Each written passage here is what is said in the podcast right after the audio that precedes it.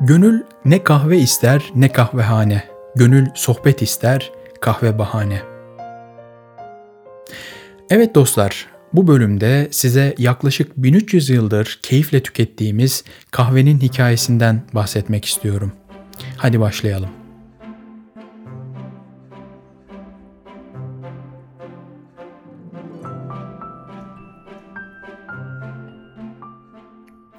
Dünyada her gün ortalama 1.6 milyar fincan kahve tüketildiği tahmin ediliyor.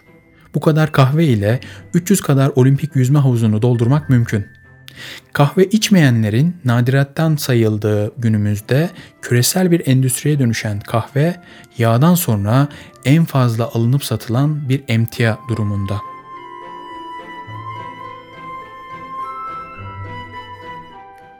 Bundan 1300 yıl kadar önce Doğu Afrika'nın fakir bir ülkesi olan Etiyopya'da Halid isimli bir çoban bir şey fark eder.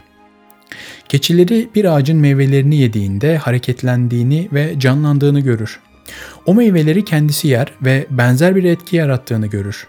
Meyveleri öylece yemek yerine kaynatmayı tercih edince de kahve ortaya çıkar. Kahve buradan Yemen ve Arap Yarımadası'na yayılır. Özellikle sufiler gece ibadetlerinde ayakta kalabilmek için çokça kahve tüketmeye başlarlar. Seyyahlar, hacılar ve tüccarlar eliyle İslam dünyasının geri kalanına yayılan kahve 15. yüzyılın sonunda Anadolu'ya ulaşır. Osmanlı İmparatorluğu Yemen'e doğru genişledikçe Osmanlılar kahve ile hemhal olur. 1517 yılında Kanuni Sultan Süleyman'ın Yemen valisi Özdemir Paşa lezzetine hayran kaldığı kahveyi İstanbul'a getirir ve sarayı kahveyle tanıştırır. Osmanlı'da kahvenin lezzeti kadar sunumuna da önem verilmiştir. Kahveden önce çeşitli tatlılar ve reçeller ikram edilirdi.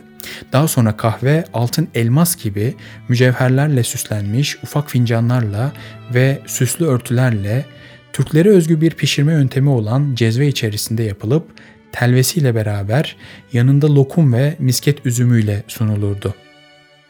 Türk kahvesi lezzetiyle değil manevi yönüyle ön plana çıkan bir kahve türüdür.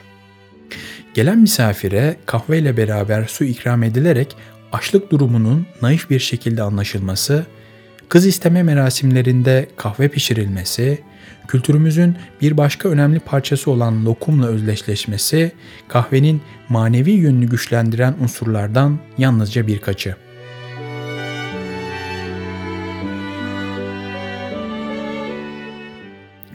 Rivayete göre ilk kahvehane Tahtakale'de Hakem ve Şems adında iki Arap girişimci tarafından açılmıştır.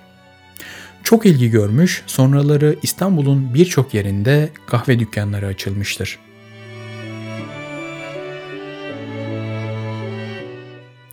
Kahvenin Avrupa'ya gelmesi 1645 yıllarına dayanır. İlk olarak Venedik'te daha çok tüccar ve armatörlerin buluşma noktalarında kahve tüketilmeye başlanır. Çok sevilir ve İtalya'nın birçok yerinde kahve dükkanları açılır. 1650 yılında Anadolulu bir Türk olan Paşa Rıza kahveyi İngiltere'ye götürür. Oxford'da ilk kahve dükkanını açar ve kavrulmuş kahve satışına başlar. Daha sonraları çeşitli ortaklıklar yapar ve işini büyütür. 1700 yılına gelindiğinde sadece Londra'da 500 civarında kahve evi açılmıştı. İngiltere genelinde ise bu sayı 3000'in üzerindeydi.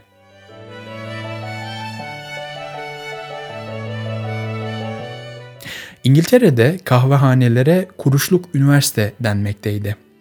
Bunun sebebi kahvehanelerde bir kuruş gibi bir paraya satılan kahve sayesinde dönemin parlak zekalarıyla konuşup onları dinleyebilme şansına erişmenizdi.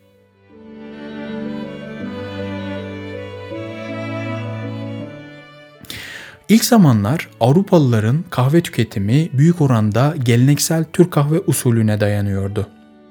Bu usulde toz kahve, şeker ve su karıştırılarak kaynatılmakta, kahve filtre edilmeden telvesiyle tüketilmekteydi. Ancak 1683 yılında yeni bir kahve hazırlama usulü keşfedildi ve bu usul kısa sürede benimsendi.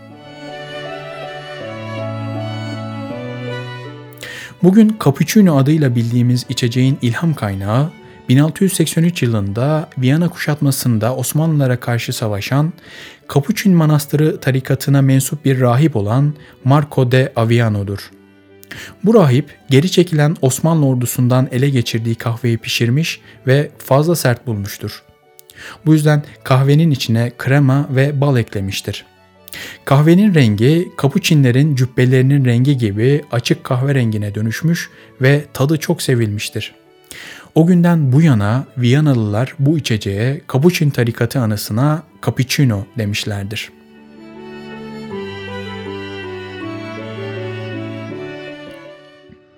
Günümüzde pişirme ve sunum şekline göre birçok farklı isme sahip olan kahve çekirdeğinin Arabica ve Robusta diye iki türü bulunmakta. Dünya genelinde kahvelerin %70'i Arabica çekirdeklerinden üretilmekte. Geri kalan %30'unu oluşturan robusta çekirdekleri ise Arabica'dan biraz daha acı ve iki katı daha fazla kafein içermekte. Bugün petrolden sonra en çok ticareti yapılan ürün kahvedir. Yaklaşık olarak 50 ülkede 25 milyon çiftçi kahve yetiştirmektedir. En çok kahveyi tüketenler ise genellikle Baltık ülkeleri hem iklim şartları hem de kahve kültürünün tam anlamıyla günlük hayata oturmasıyla insanlar için vazgeçilmez bir içecek olmayı başarmış. Türklerden yola çıkacak olursak nasıl ki biz çaysız yapamayız, her yerde ve günün her saatinde çay içebiliriz, Baltık ülkelerinde yaşayan insanlar için de aynı şey kahve için geçerli.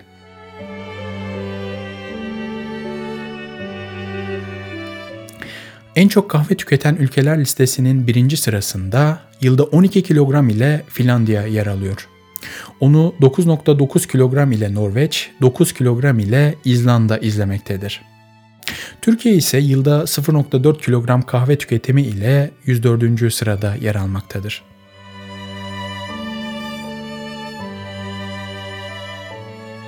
Yazıma kahve için söylenen anonim bir söz ile son vermek istiyorum.'' Bade besti ehli keyfin keyfini kim tazeler? Yani taze elden taze pişmiş taze kahve tazeler. Bu bölümün 40 yıl hatrı olması dileğimle.